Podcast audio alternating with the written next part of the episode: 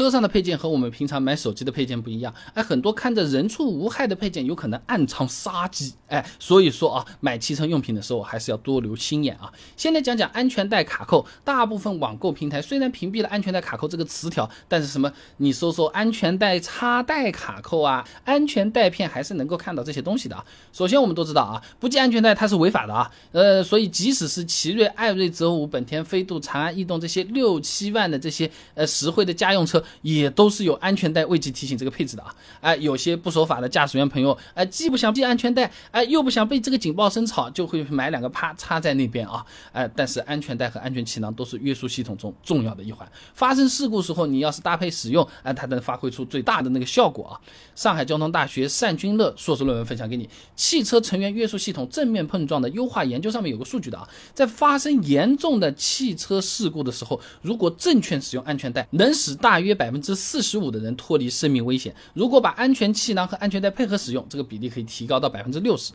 那反过来，你不系安全带，用安全带卡扣来代替，哎呀，有更严重的副作用。吉林大学王洪海硕士论文《汽车智能式安全气囊控制技术研究》上面讲到啊，为了避免安全气囊误伤到成员，所以智能式安全气囊在碰撞的时候啊，它是会先检测成员你系没系安全带的。哎，从中保研 IHS 的碰撞测试上也可以看到啊，哎，这副驾如果没坐人，安全气囊它是不会弹的。但如果你用安全带卡扣插进去，你骗了这个行车电脑，哎，让他以为乘客是系了安全带，砰就出来了，乘客反而会被安全气囊误伤啊。那刚才那个交通大学的论文也讲到了啊，如果只是使用安全气囊而不使用安全带，乘客脱离生命危险的比例将不会超过百分之五。哎，打个比方啦。安全带就好比铅笔，气囊就好比是橡皮，你搭配起来用肯定是最好的。你考试的时候，哎，你只带橡皮没有带铅笔，你怎么考？没用了。你光有铅笔可能还有点机会，哎，所以说你安全带卡扣放上去，这这是资产，严重降低安全性啊，买沃尔沃都没用了啊。那么除了安全带卡扣之外，还有安全带延长扣啊，什么这之类的这种呃擦边球的东西啊。安全带延长扣和安全带卡扣有点像，区别呢，它就是美其名曰延长扣，实际上是把安全带下面的插口给延长出来，哎，有点像套娃套的另外一个东西啊。这东西也害人，因为车上的安全带插口的质量是有国标规定的，GB 幺四幺六六二零一三机动车成员用安全带约束系统、儿童约束系统和 ISO FIX 儿童约束系统上面啊啊对。带扣的造型、接触面、颜色都是有严格规定的，而且带扣要在正常使用条件下经受五千次开闭循环，扣上安全带后要在九千八百牛的拉力计上面进行试验，期间不能有断裂、严重变形、自行脱开的这种情况，还要接受撞击低温试验。说人话啊，车上面你看见那个好普通的那个塑料扣啊，它不管是耐用性还是强度，要求是非常高、非常严格的。哎，你不是普通塑料就放一块上去就能行的啊！而且即使真的有良心商家，他去生产了一个合格的安全带延长扣，它的确是按照国标的，也是呃这个符合这个试验的，是不是？我们没必要去赌这个东西是不是事关安全，对不对？原厂的这个你就用了啊。那么除了在安全带上做各种各样文章的奇怪的对我们不好的产品之外，车载玻璃瓶香水也是害人的。哎，看了一下网上的宣传图啊，这玻璃瓶香水一般都是用个防滑垫固定在这个仪表台上。首先这么大个东西在仪表台上面，行车中。影响视线，影响安全，而且发生事故的时候会产生额外伤害的。吉林大学顾军杰，哎，硕士论文分享给你，轿车安全气囊静态展开性能测试系统的研究。它上面说到啊，在汽车发生碰撞后呢，安全气囊的工作时间有严格要求的，高压气体要在十五毫秒内。进入这个气囊袋，气囊袋发生事故后的二十毫秒内迅速膨胀展开，在三十毫秒内完全展开。这种情况下，轿车安全气囊会以多少速度展开？每小时两百八十千米，我们车子都不能开那么快的速度，啪一下就出来了。也就是说，这个气囊展开的威力是非常的大的。如果这个时候仪表台上有一个玻璃瓶香水，气囊就会像弹弓一样，把这个一斤重的玻璃瓶以两百八十公里每小时的速度。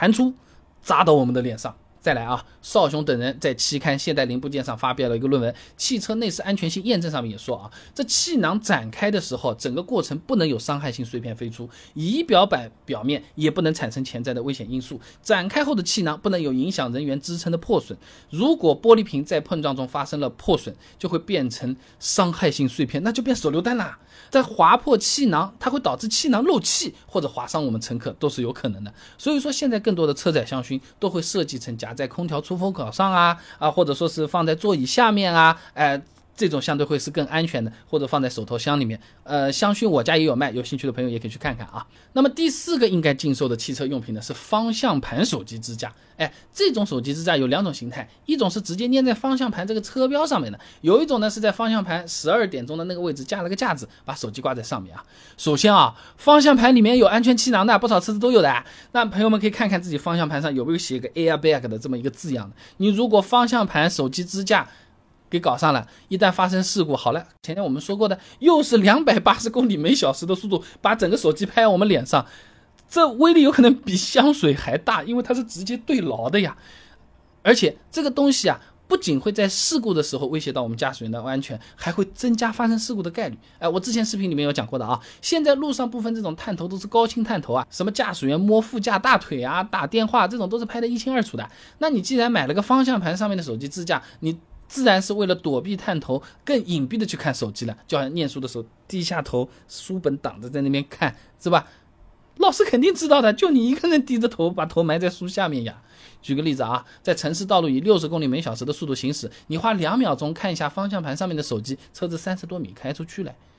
如果是在一百二十公里每小时的高速上面，你花两秒开个手机。六十多米出去了，一台车豪华车长的也才五米，十多台车的距离，低头一抬头，你要是撞，你都撞上好几辆了。北京交通大学薛勤晚博士论文分享给你，基于驾驶仿真的驾驶员追尾避撞行为特性及不同预警方式功效研究里面啊，它有个数据的，在国内呢，使用手机导致的交通事故占比高达百分之四十七点二，快一半了。即使驾驶员编辑一条，例如“我正在回家的路上”这种那么简单的短信，也至少要花费三十七秒的时间，其中大概有二十六秒的时间，驾驶员的眼睛并没有注视前方道路。所以说啊，方向盘手机支架这种东西也应该禁售。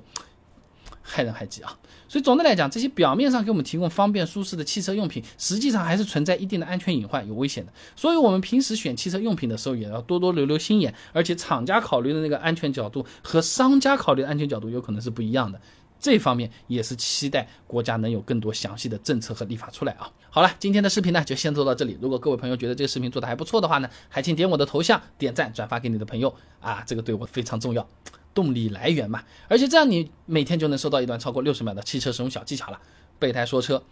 明天接着聊。